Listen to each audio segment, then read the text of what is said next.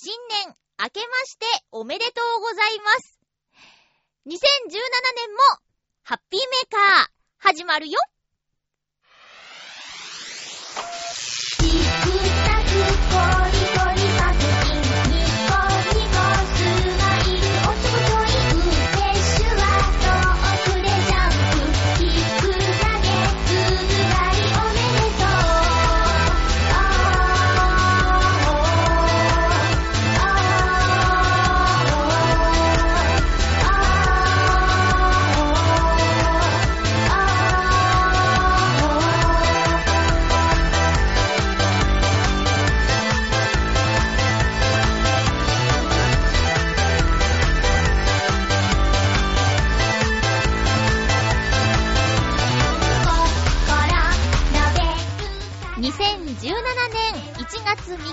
まゆっちょのハッピーメーカー。この番組は、ハッピーな時間を一緒に過ごしましょうというコンセプトのもと、ショアヘヨ .com のサポートでお届けしております。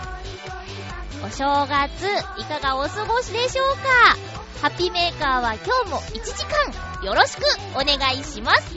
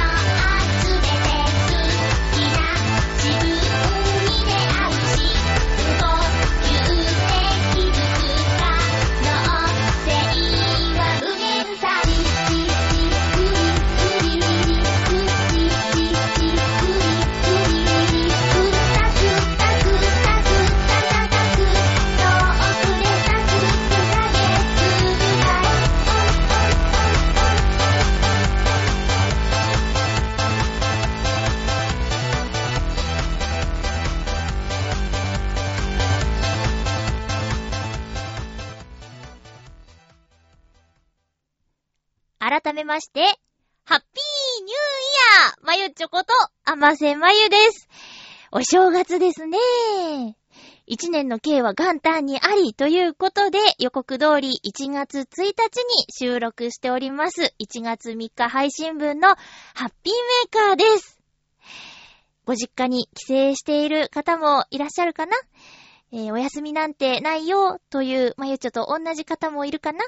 いろんな方がいろんな場所で聞いていると思いますが、本年もどうか、ちょあへよ .com、そしてハッピーメーカーまゆっちょをよろしくお願いいたします。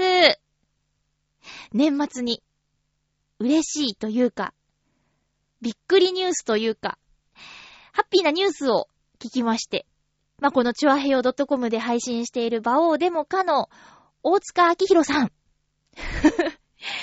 が、えー、ご結婚されたということでね、番組聞いててびっくりしました。おめでとうございます。なんかね、その、バオデモカを聞いてると、この一年、大塚明宏さんには いろんな変化があったということでね。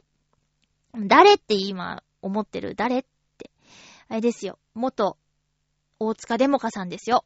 うん。デモカさん。バオデモカのデモカの方の大塚明宏さんです。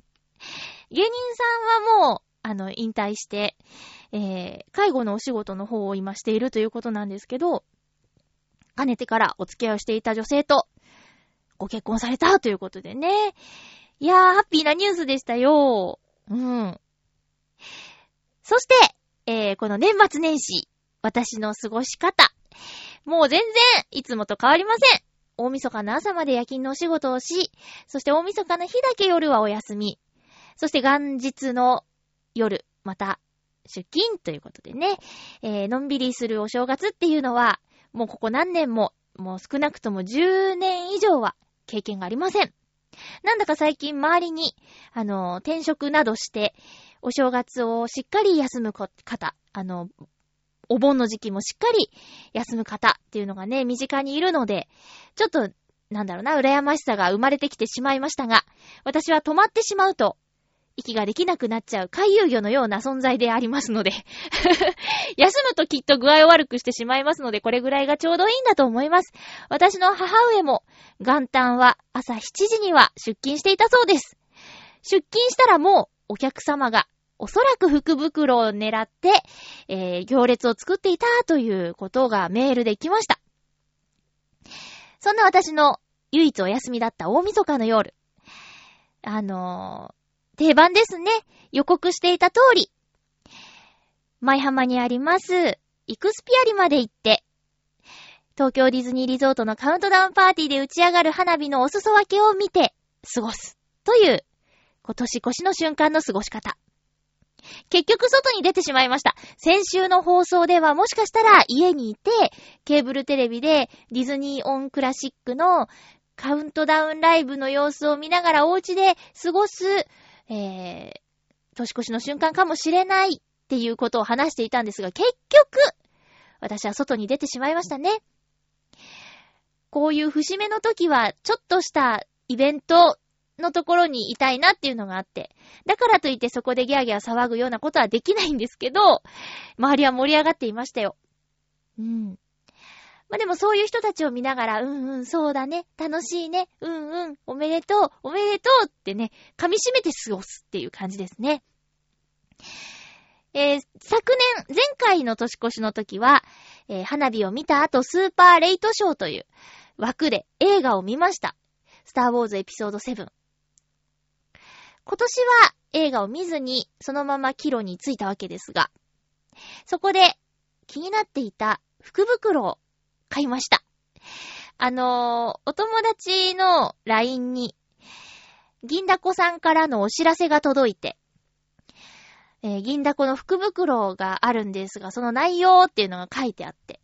で、それを見たらこれは絶対お得だとただ入手困難らしいからダメ元で、イクスピアリの1階にある銀だこさんに、花火を見た後寄ってみたら、ちょうど運よく、まだ人があまりいなくて、スムーズに買うことができました。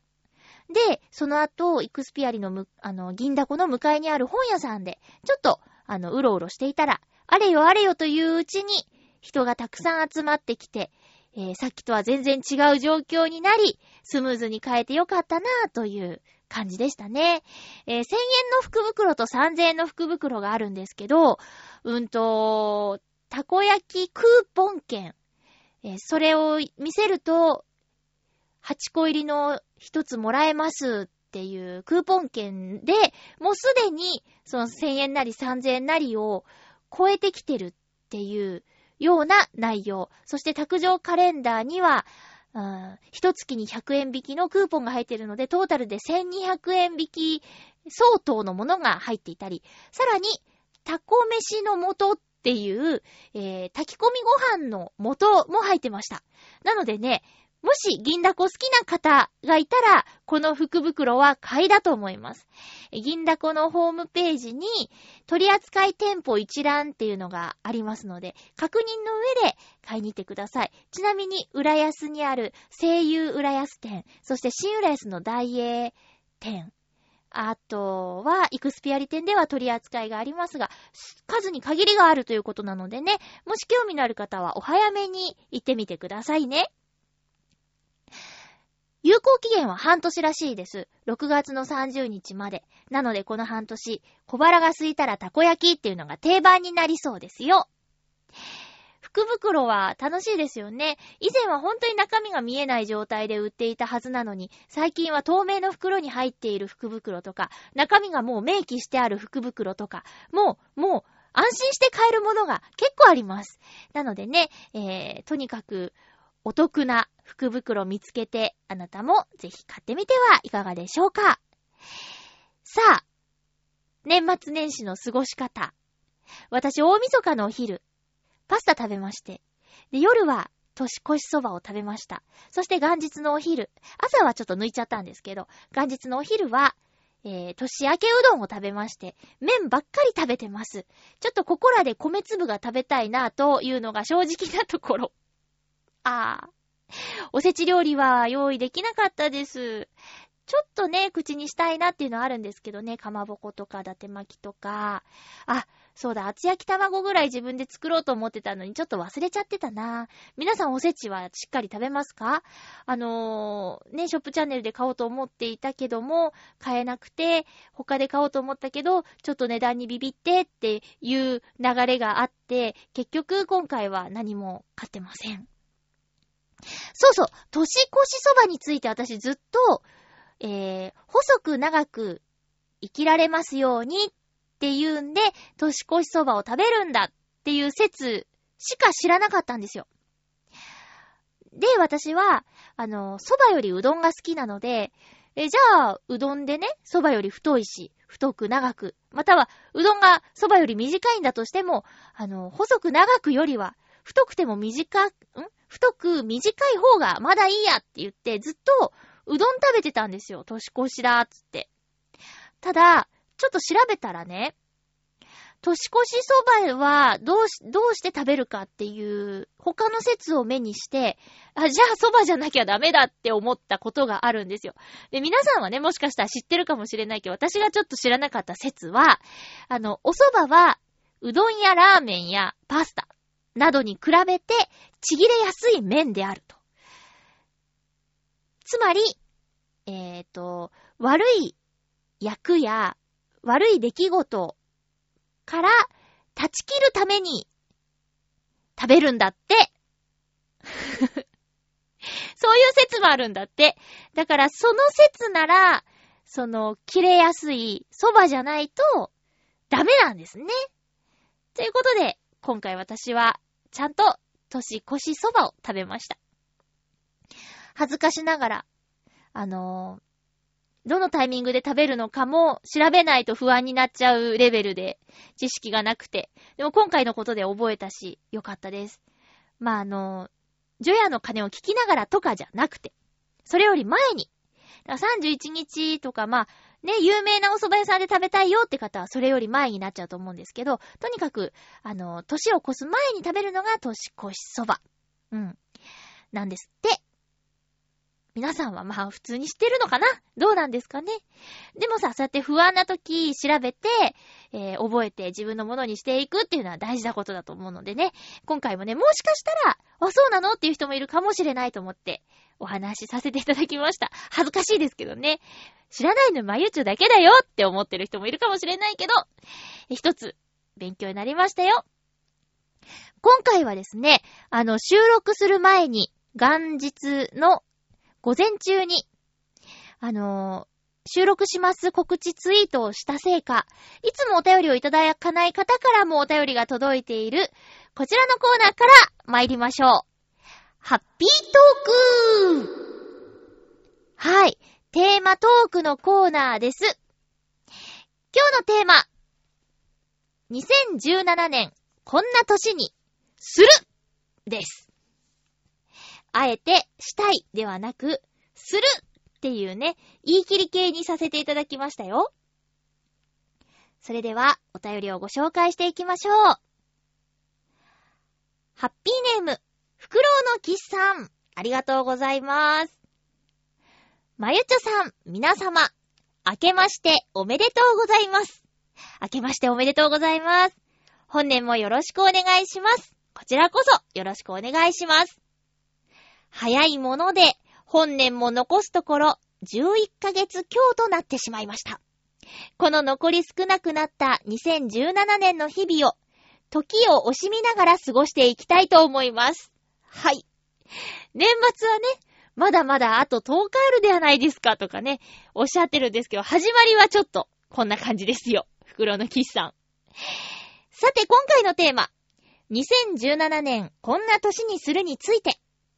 願望ではなく、決意を表明するこのお題は難しいですね、かっこ笑い。とりあえず、2017年は、これまでやってきたことを仕上げる一年にしようと思います。具体的には、研究に関しては卒論を仕上げ、フェンシングに関しては全国クラスの大会で優勝しようと思います。この目標を達成したら、それを基礎としてもう一歩それぞれの物事を進めていこうと考えています。それでは、目標達成のため、お互い頑張りましょうということで、フクロウのキスさん、ありがとうございます。そうなんですよ。もういつもならね、こんな年にしたいっていうテーマにすると思うんですけど、こんな年にするっていうね、ちょっと宣言系、あえてそうしてみました。自分へもね、ちょっとプレッシャーというか、あのー、どしっとした目標を立てようっていうところから、こういう言い方をしております。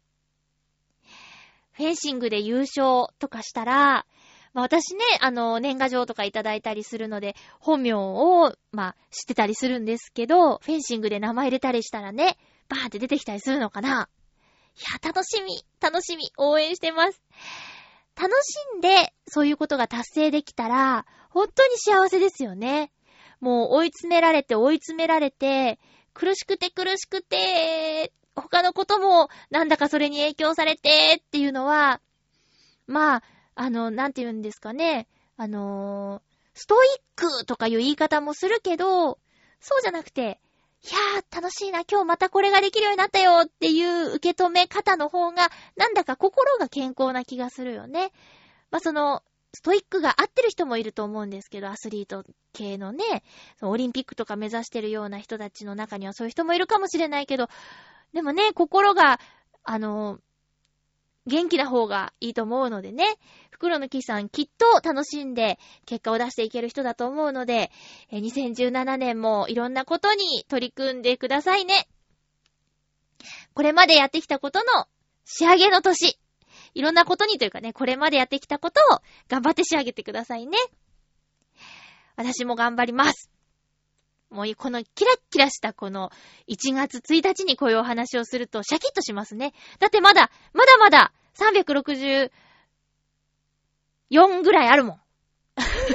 まあ、配信日は3日ですけどね。えー、ありがとうございます。袋のキスありがとう。いつもありがとうございます。続きましては、ハッピーネーム、青のインプレッサさん、ありがとうございます。まゆちょさん、皆様、新年、明けましておめでとうございます。明けましておめでとうございます。昨年はお世話になりました。本年もよろしくお願いします。こちらこそ、よろしくお願いします。今年は、例のカメラ屋さんの女性と仲良くしたいと思います。いろいろ撮影してきたイベントのお話、できたらいいなぁ。綺麗なお姉さんのお話はしませんぞ。さあ、再来週のオートサロンで大暴れしますぞということでいただきました。ありがとうございます。もうこの一年、ずーっと青のインプレッサさんは一人の女性を思い続けているんですね。このさ、綺麗なお姉さんの話はしませんぞっていうのはさ、こう隠し事してると後々良くないから、女性のポートレートを綺麗に撮れるんだということを一つの売りにしてみては。もし仲良くなって、お付き合いでもするようになったらさ、君のことも綺麗に撮ってあげられるっていうのは売りになると思います。あのー、綺麗な写真を撮ってくれるお友達とか、まあ身近な人って、すごくいいと思うんですよね、私は。それってすごくいいことだと思うんですよ。私は撮るの自信あります。なんちゃって。なんか、ふとした表情とかをね、ちょっと怪しいかもしれないけど、こう、シャッて、シャッて撮るっていうね。うん。なんか、せっかくだからさ、そばにいる人の笑顔とか、綺麗に残せたらいいなって思うんですけどね。青のインプレッサさんは、あのー、レースのね、あ、車のショーとかにいるお姉さんとかの写真を綺麗に撮ってるのを、あのー、馬王さんに送ったアルバムとかでね、ちょっと拝見してるので、上手だなと思って見ていたので、それ一つの売りだと思いますよ。なんか、綺麗な写真をね、ただただ綺麗な写真を見せてあげたらどうでしょうかあの、押しすぎず、程よい感じで、自然に、難しいですけど、仲良くなれるといいですね。青のインプレッサさん、ありがとうございます。今年もよろしくお願いします。続きまして、ハッピーネーム、七星さんからいただきました。まゆちょうハッピー。ハッピーこの頃には新年ですね。はい。祖母が亡くなっているので、挨拶は控えさせていただきます。こういうのちゃんと守る方なんですね。うん。目標ですか？はい。仕事転職、行政書士取得。今書いている短編小説を完成させて、どっか投稿。相打つの薬の卒業。この4つですかね。とりあえず、前向いて歩いていこうと思います。七星さん、ありがとうございます。素晴らしい。前向いて歩いていこう。それだけで十分だと思いますよ。行政書士の資格を取得することが目標っていうのは、とても明確ですね。これはじゃあ年末に結果教えてもらおうかな。そして、この短編小説をどっか投稿って、あのー、今ね、そういう小説投稿のサイトというか、なんかグループみたいなやつがいくつかありますけど、バックがしっかりしているところがいいんじゃないかなというのは思いまして。あの、私、応援している作家さんが投稿しているのが、格読むっていうサイトなんですよ。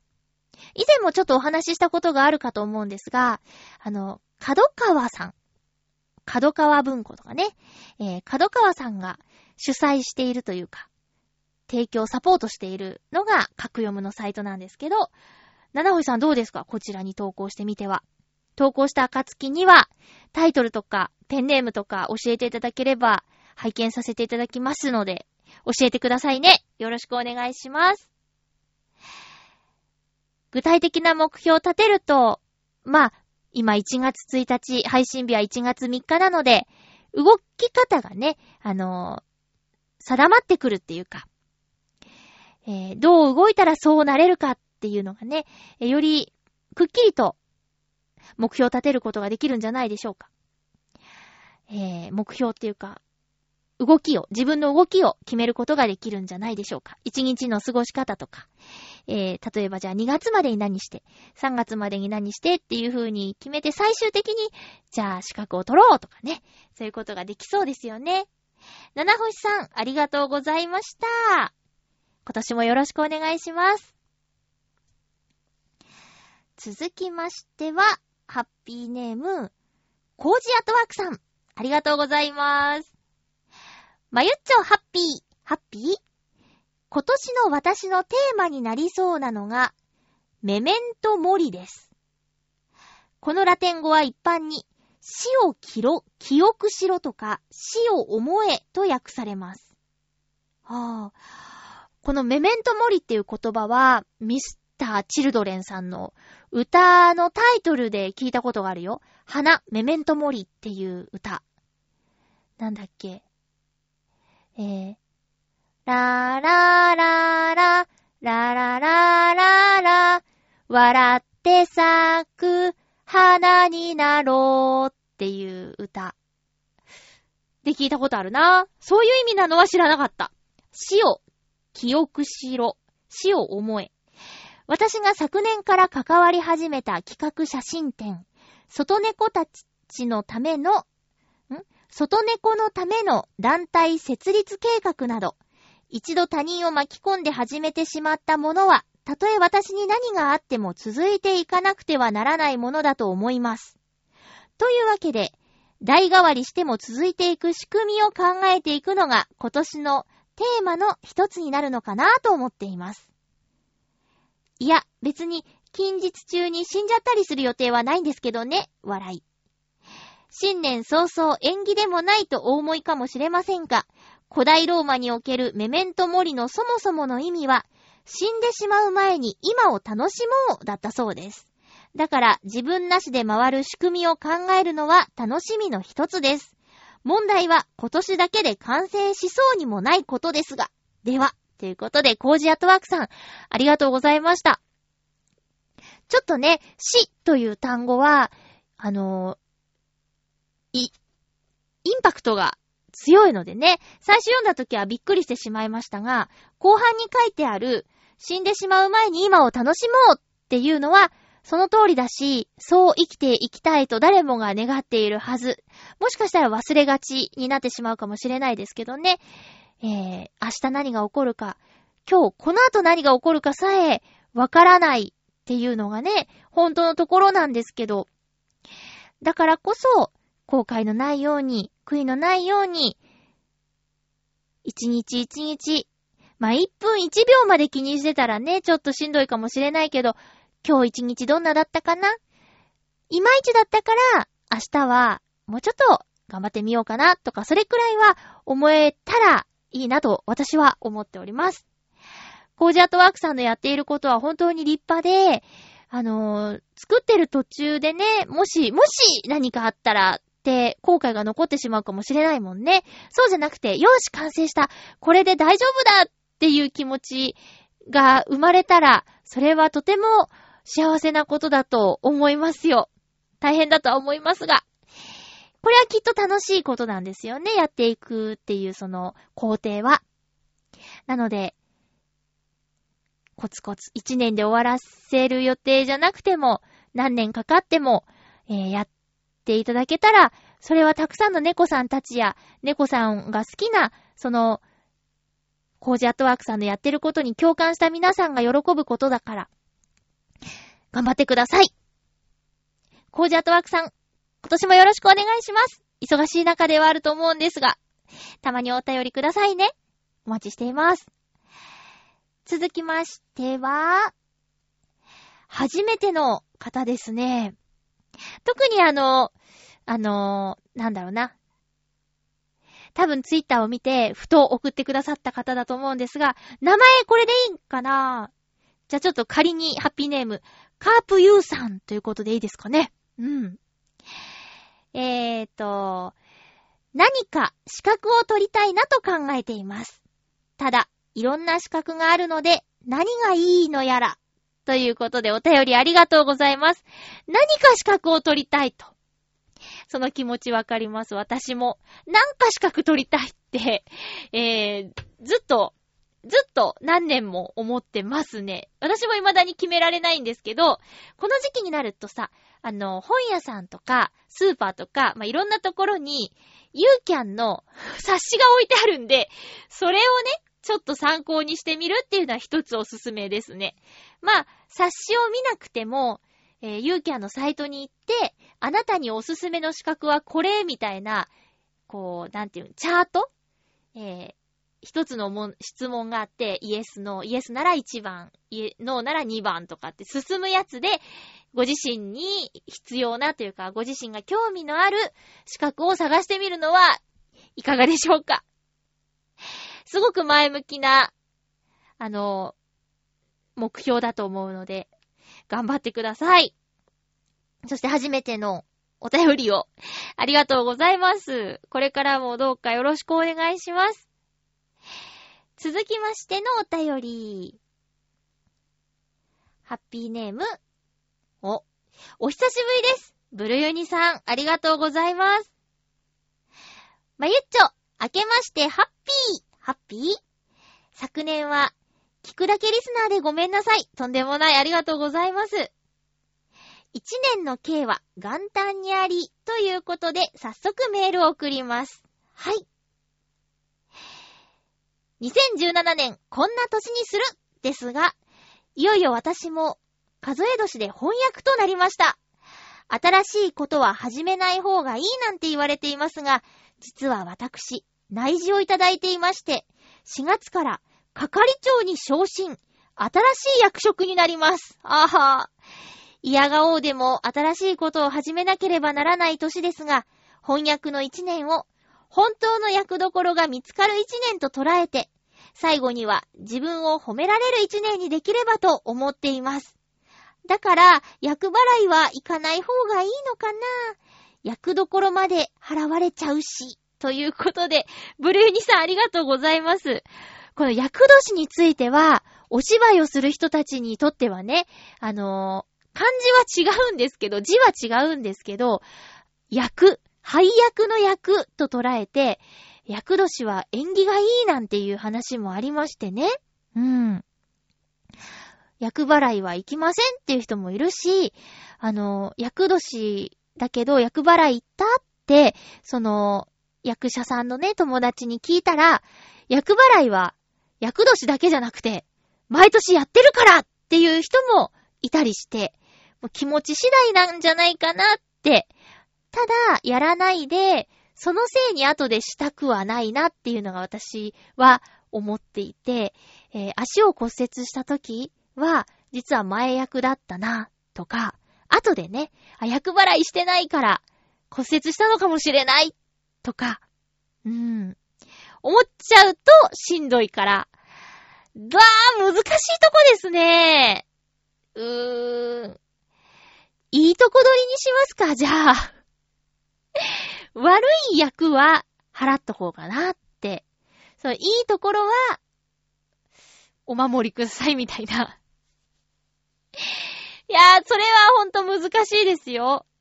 あの、特にね、日本人は、そんな信仰がね、あの、熱いというか、こう、年末年始、年、年始ぐらいでしょ？こう、みんながみんな、あんなに行列を作って、神社とかに行くなんて。ね。だからもう、何が起こるかは、その時にならないとわからないし、ただただすごいね、係長ですか。かっこいいねこれはもうあの、がむしゃらにやるしかないのかなうん。で、その悪い占いの結果とかも、絶対そうなるわけじゃなくて、だって、誕生月占いとか星座占いとか血液型占いとか、その人が全員そうなったら大変なことになるから、知ってる人はラッキー。その、なんていうか、あまり良くないっていうことを知ってる人はラッキーで、その分注意するよねっていう考え方を聞いてね。そうだなって。うん。そうしましょう。僕、今年気をつける年って分かってれば、何か選択するときにさ、ちょっとこう落ち着いて、もしかしたら考えられるかもしれないもんね。役年を知らない間に過ぎてましたっていう人もいるかもしれないからさ。いや、とにかくとにかく、良い年になるといいですね。立場が変われば大変なことも増えるのはもう当たり前だと。大変になるのは当たり前だと思って、えー、頑張ってください。それを超えたらもう、超えたらもう、ね。楽しい未来が待っていますからね。ブルーンさんありがとうございます。またあの、またたまに、たまにでもお便りください。聞いてくれていたんだね。それ、それ嬉しいから、本当に。ありがとうございます。今年もよろしくお願いします。それでは、テーマにいただいているお便りをご紹介しますよ。ハッピーネーム、サバのみそ煮さん、ありがとうございます。まゆちょさん、ハッピーです。ハッピーです。今年もよろしくお願いします。こちらこそお願いします。今年の目標ですが、初夢で、八方美人に著名人としてゲスト出演している夢を見ました。そこを大目標に頑張っていきたいと思います。現実的には結婚、かっこ、相手の当てはありませんが、浦安に帰る、かっこ、当てはありませんが、資格取得、かっこ、これは頑張ればできる、を目標に、日々一つ一つ頑張っていきたいと思います。今年もハッピーな放送、楽しみに拝聴させていただきます。では、ローグワンを見に行ってきます。あ、行ってらっしゃい。サバのみそ兄さん、ありがとうございます。結婚願望あるんですね。まあ、それはね、コツコツと、えー、ね、目標に向かって、行動していきましょう。うん。浦安に帰る。これもね、あの、帰りたい場所があるっていいことよね。じゃあ、いざ自由になったら、じゃあ浦安に、とかね。迷わず帰る場所がある。素敵。まだ帰れなそうなのかな？うーん。資格。これあの、ね、さっきユーカープさんも言ってたけど、資格取得。ああ、あのー、七星さんもね、資格取得目標に掲げてましたよね。これはとてもわかりやすい目標なんで、本当じゃあ、この件は皆さん報告してください。年末に。何々取りました、取れました、頑張ったよーって、褒めてまゆっちょーって。送ってくださいよ。よかったら。えー、っと、楽しい放送。できるように頑張ります。はい。頑張ってるっていうか、私も楽しいからね、頑張って楽しくやってるわけじゃなくて、こう、楽しくて喋ってる感じですよ。うん。ラジオで何喋ろうって思いながら、どっか出かけたりとかしてるし。そう。で、家でね、あの、特にどこにも行かずってなると、ラジオで喋ることなくなっちゃうっていう、もうラジオが私の生活のほとんどを占めてますね。うん、ラジオで喋れるわーいとか。面白いことがあったらラジオで喋ろうとか。そんな感じですよ。えー、今年もお仕事頑張りながら、ご朱印集めながら、いろいろ頑張ってくださいね。サバのみそにさん。去年はね、初めてメールくださって、ほんと繋がれてよかったです。今年も、よろしくお願いいたします。ありがとうございます。さあ、テーマ。2017年、こんな年にするっていうことでね、言い切り系のテーマにしましたが、私、まゆっちょは、ウクレレを頑張る！っていうことをですね、えー、一番にやりたいなと。いいのかな？これいいのかな？えー、確か去年、一昨年、その前は、現状維持って言ってたと思うんですけど、もちろん、維持もしつつ、えー、声の仕事とかね、今やってることが今まで通りにできるようにしたいんですが、さらに追加するとすれば、自分で演奏して、自分で歌えて、いつか、一人でもライブができるようになりたーい そのために、身近な楽器、ウクレレを練習して頑張るよー これは、成果が出やすいでしょう。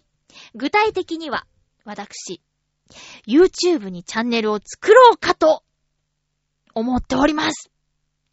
ちょっとその辺のルールがよくわからないのですが、グレーなのかわからないのですが、YouTube で、あのー、演奏動画とかね、結構私見るんですよ。そうするとカバーとか平気でやってるでしょ？まあ、平気でっていうところ違うかもしんないけど、本当はダメなの？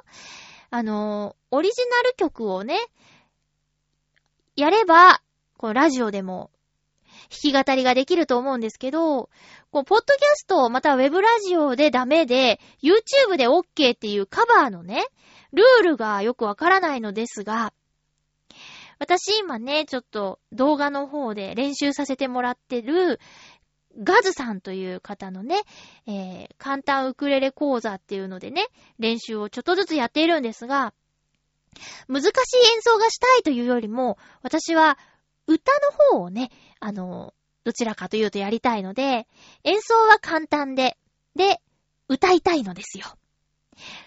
まさに私のやりたいそれをガズさんは提案してくださってるので、そこで練習したものを動画でね、も、もちろん本当はラジオで歌いたいんですけど、それがどうやらあまりいいことじゃないっぽいので、うん、YouTube の方にね、ちょっと、えー、公開していけたらな、あ、公開していきます ね、ちょっと準備して、うん、やろうと思います。や、や、やりますそう、やりますっていうのが、私の2017年の宣言ですね。うん。まあ、目標は4月あたりを予定しています。4月頃にウクレレのチャンネルを作って、えー、作、作ろうと。作ると。いう目標で、えー、動いてます。うん。マイク買ったりね、ウクレレ用の、したんですけど、結局、ホームビデオカメラで、なんとかなっちゃいそう。です。ね。なので、それに向けて、日々、基礎練習をね、やっていこうと。いやいや、やっていきますです。よー。雑音なかなかさ、あ、なかなかね、難しいんですよ。これでもね。もう自由自在に弾けたらどれど、どれほど楽しいかというのは、えー、いろんな人の動画を見て感じているんですけどね。よはい、失礼しました。ということで、以上、ハッピートークのコーナーでした。では、普通歌をいただいているのでご紹介しますね。ハッピーネーム、コージーアットワークさんからありがとうございます。まゆちょハッピー、ハッピー ?2 月の企画写真展の情報解禁です。今回は2月21日から26日まで中央区京橋のメゾンドネコで開催されます。タイトルはなんと、かわいい猫ちゃん。大概なタイトルですが、かわいいと言っても様々。どんな可愛いが出てくるのかお楽しみに。では、ということでありがとうございます。2月21日から26日日曜日まで、えー、お昼の12時30分から夜の7時まで。ということで、えー、っと、京橋のメゾンド猫さん。前回私行ったところだ。なんていうか、古民家風の作りの路地にある不思議な空間でした。東京駅までも徒歩圏内だったんだよね。うん。ぜひ、皆さん、行ってみてください。ただね、土日は混雑すると思います。私行った時もすごく混んでて、もっとゆっくり見たかったな、悔しいな、というのが正直な感想。遠慮してね、早々に出ちゃったんですよ。本当に素敵な作品がたくさんあったので、前回の。うん。今回も期待しちゃいます。えー、スケジュール合えば行こうと思います。準備等々大変かと思いますが、頑張ってくださいね。お知らせありがとうございました。そして、えー、メールで、あのー、画像添付で、コージアットワークさん、年賀メールもいただいておりまして、ありがとうございます。ほんと豆な方だなっていうのが感想。おそらく、あの、他の方もね、チョアヘヨ .com のあの、曲止めの方に年賀状くださってる方もいらっしゃるんじゃないだろうかと思っております。えっ、と、大空と大地の中でさんからは、えー、郵便局の方に年賀状送りましたっていうお知らせメールをいただきました。ありがとうございます。タイミングを見て、あの取りに行きたいなと思っておりますので、あとは、局の方がね、回収していたら、会うまで、ちょっと手元には届かないっていうことになっちゃいますが、えっ、ー、と、年賀状をいただいた方には、あのちょっと遅くなっちゃうかもしれないんですけど、お返事を書かせていただきますので、えっ、と、待っててください。ありがとうございます。送ってくださった方、ありがとうございます。カウントダウンの後は、あのー、歩いて帰宅したんですが、途中で道の真ん中でお酒飲んでギャーギャー騒いでる10人ぐらいの集団がいてね、やだなーって、あの横通るのやだなーって思ってたんですよ。酔っ払い目って、ちょっと怖いじゃないですか。近づいてきたらね、ちょっと、まあ、すごいハイテンションだったんですけど、それが海外の方だったんですよね。で、イエーイ!ハッピーニューイヤーイエーイとかって、すんごい、すんごい大きい人たちが、イエーイ!イエーイって言ってて、ヒーって思いながら恐る恐る通り過ぎようとしたら、あのー、その中の一人の男の人が、ごめんねごめんねって言ってね、私が、あ、大丈夫ですって言ったら、ハッピーハッピーって言ったから、多分リスナーだと思う。多分リスナーだと思う。ハッピーって挨拶してたからね。それでちょっとクスッとなってほっとしたんですけど、やっぱね、迷惑をかけるような騒ぎ方をしてはいけないと思います。いくら楽しくても。渋谷のね、スクランブル交差点が歩行者天国になったことは良かったと思いますよ。車を運転するお仕事をしている人にとってはね、大変なことだと思いますけど、止められちゃって。まあでもその年越しの瞬間、配送業とかもやってないよね。夜中にピンポンとかできないもんね。うーん。だからあれは、あれはもう思い切ったいい決断だったと思います。毎年さ、車道に人がはみ出て危ないだとかっていうのを新年早々ニュースで見るじゃない。もうバカだなーって思ってたけど、今年からはもうね、出ていいんです。歩行者天国だから。集まりたいところには人がどんどん集まるんですよね。えー、皆さんの年越しいかがでしたでしょうか？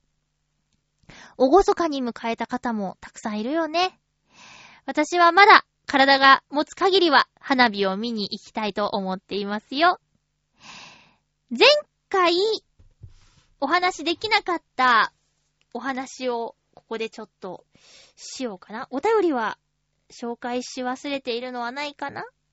うん、大丈夫そうだ。では、今週のおすすめの一本今週のおすすめの一本。スターウォーズの、なん、違う違う違う。えー、ローグワン、スターウォーズストーリーっていうのを見てきました。っていうのをだって 見てきました。えー、先週言おうと思ったんで、公開最初の週に一応行けたことになるのかな。えー、エピソード4の直前のお話っていうことで、あの、デススターの設計図をめぐる、えー、戦いのお話っていう前情報で行ってきました。えっ、と、まあ、ネタバレっていうか、まあ、誰かが言ってたんだけど、このローグワンのストーリーは、エピソード4のオープニングの、あの、字が流れるところ。あの、宇宙に字が吸い込まれていく有名なシーンがあるじゃんあそこに全部書いてあるからっていうことですよ。文字でね。うん。それを今回映画一本にしたっていうことですね。好きなキャラクターがいました。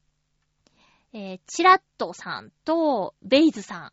これ、だいたい二人一緒に動いてるんですけど、えー、っと、目が見えない設定の、うんと、なんだっけ、フォース、フォースの力を信じているジェダイじゃない人っていう、ドニー・イエンというアジアの俳優さんが演じているチラットさんと、あと、チラットさんをサポートしているベイズさん。うん。この二人のキャラクターがすごく良かったです。そして、ドロイドはいつも、あの、主役たちのそばにいるドロイドはいつも愛らしいなと思って、K250 っていうドロイドが出てくるんですけど、この設定がね、元は帝国軍のドロイドだったってで、データを書き換えて味方になってるっていう設定なんですよね。ちなみにこの K250 っていうキャラクター、私が唯一ハマっているスマホのゲーム、ディズニーつむつむでキャラクターとしてあるんですよ。で、全然このローグワンを見る前に K250 を見たとき、何これ可愛くないと思っていたのに、映画を見た後は好きで好きでしょうがなくなってしまいました。そんなもんです。どんな子か知ったらもう大好きになっちゃうっていうね。えー、そして、あのー、この、ローグワンの中には、まあ、一瞬なんですけど、おなじみのキャラクターも出てきたりしてね。えー、他の作品を好きな人たちも喜ばせてくれるっていうところが随所にあります。私のよく聞くラジオ、ライムスター歌丸のウィークエンドシャッフルの映画のコーナーの中で歌丸さんは、両手を離して絶賛はできないという風なことを言ってましたけど、まあ、スターウォーズの怖すぎるファンの、コア、コア、深い、深すぎるファンの皆さんにとっては、違和感のあるところが何箇所かあったらしいけど、私のように、そんなにそんなにではない人にとっては、とても良かったっていう映画でした。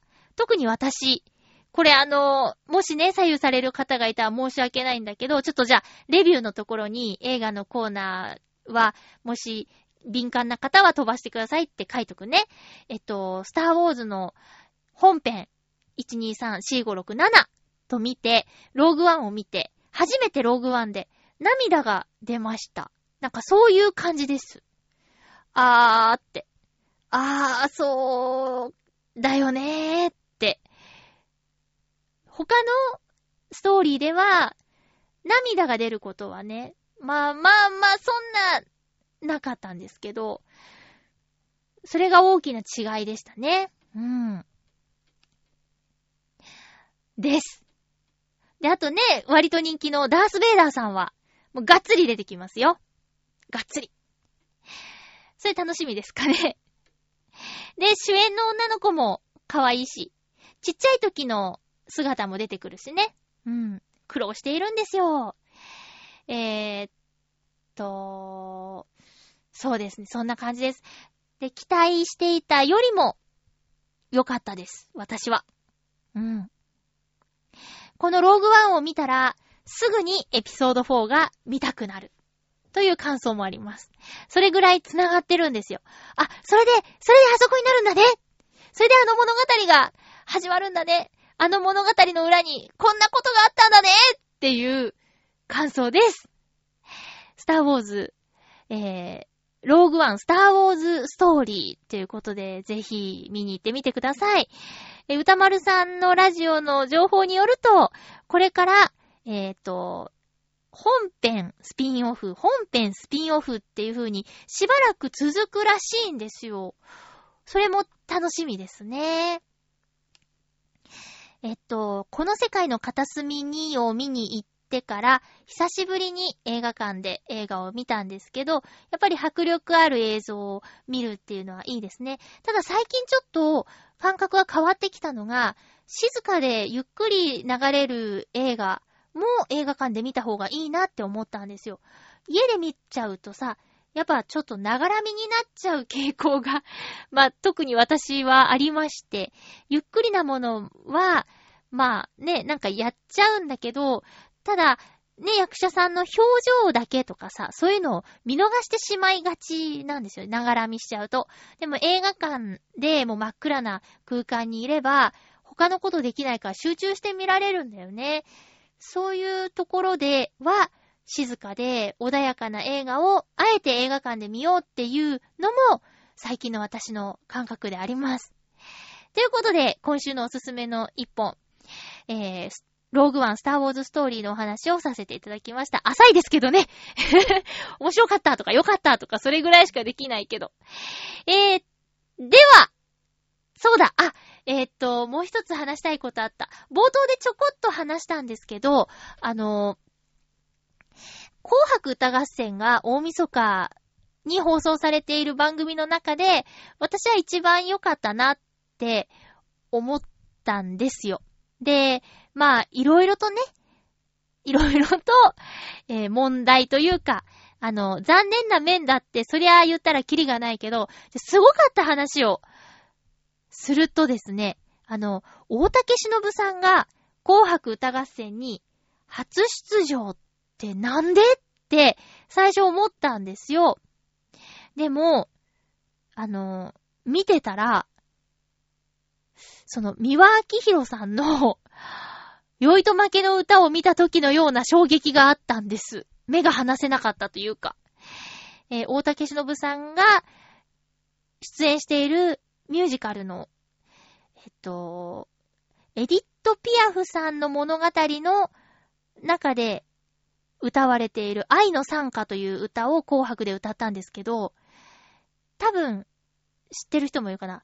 あなたの燃える手で、みたいな歌。あれをね、歌ったんだけど、すっごかったんですよ。なんか、殺気という、殺気で、殺気じゃないね。あの、うーん、空気感とか、説得力みたいなものが。うん。ねえ、だから、あ、納得と思った。今ね、まさにやってるんだって。うん。あとは、そうだな。前回、この番組で、あの、前回、前々回、えー、紅白歌合戦出場歌手さんの話をしたときに、うまく読めなかった、レディオフィッシュさんという人たちが何者なのか、知ってた、私。でも名前知らなかったんです。I'm a perfect human っていう人たちがレディオフィッシュっていうんだね。それ知らんかった。うん。パーフェクトヒューマンっていう言葉を言ってる人よりも、その前にラップをずっと歌ってるあの人の方がすごいなって思ったよ。あとはなんだろう。あ、そうそう。あの、歌の合間に出てくるマツコさんとタモリさんが、ちょっともう、放置プレイすぎて、なんか、ね。もうちょっと、フォローとかさ、組み込んだりすればよかったのに、とか。あとは、そうだな、ゴジラのくだり？ゴジラがね、あの、やばいっつって、渋谷方面に向かってる。このまま行くと、紅白歌合戦をやっている会場にゴジラが行っちゃうぞみたいな、えー、のがあって、それをやりとりしてるのが、劇場版のシン・ゴジラのキャストの皆さんなんですよ。で、私好きな長谷川博樹さんとかさ、こう出てて、ほぼそのまんまのキャストでやってて。で、最終的に、あの、ゴジラをどうやってやっつけるかって話になった時に、歌の力でやっつけようっていう話になってね。見たことないけど、ちょっとした知識で感じたのが、マクロス？って思って。マクロスなの？って。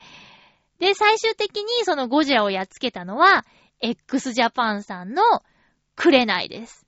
くれないに、そなーたーって歌ったらゴジラがあうーって言って凍結しました。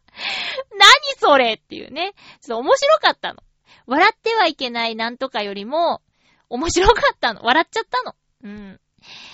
もうちょっとね、なんかいろいろと、あのー、うまく絡められたらよかったのにっていうね、企画は面白かったのにっていうのはありますけどね。うん。ということで、えー、いろいろお話ししてきましたが、思った通り今日はあっという間でした。えー、っと、あ、そうだ。あ、メモがなくなりましたけども、え次回の予告をしないといけません。次回はですね、1月の、うんと、ちょっと待ってください。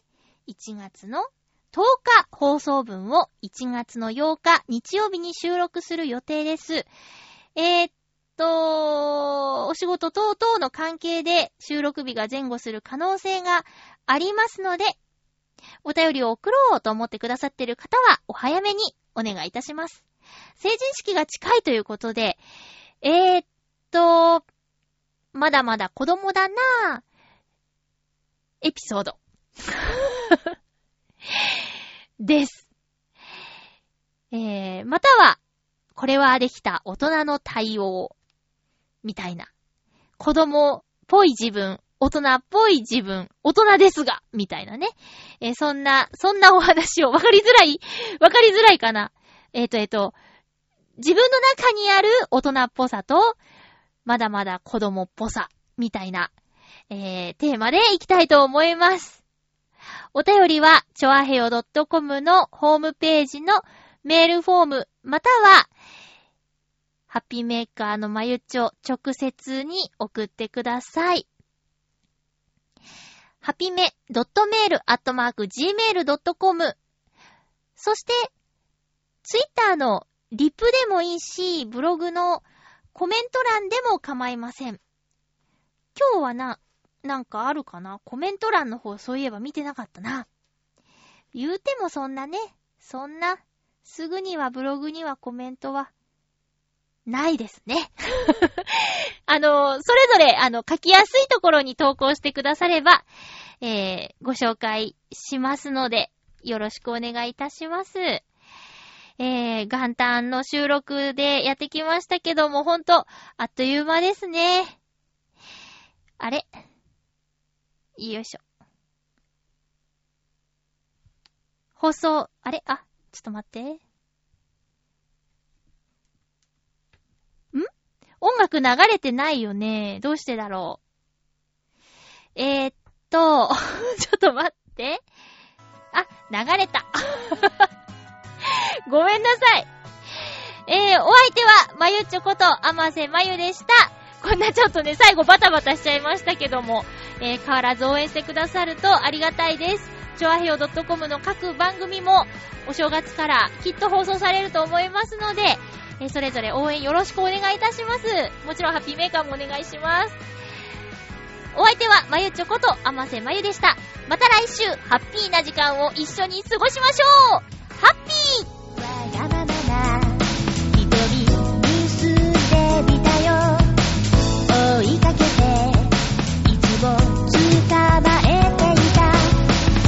明日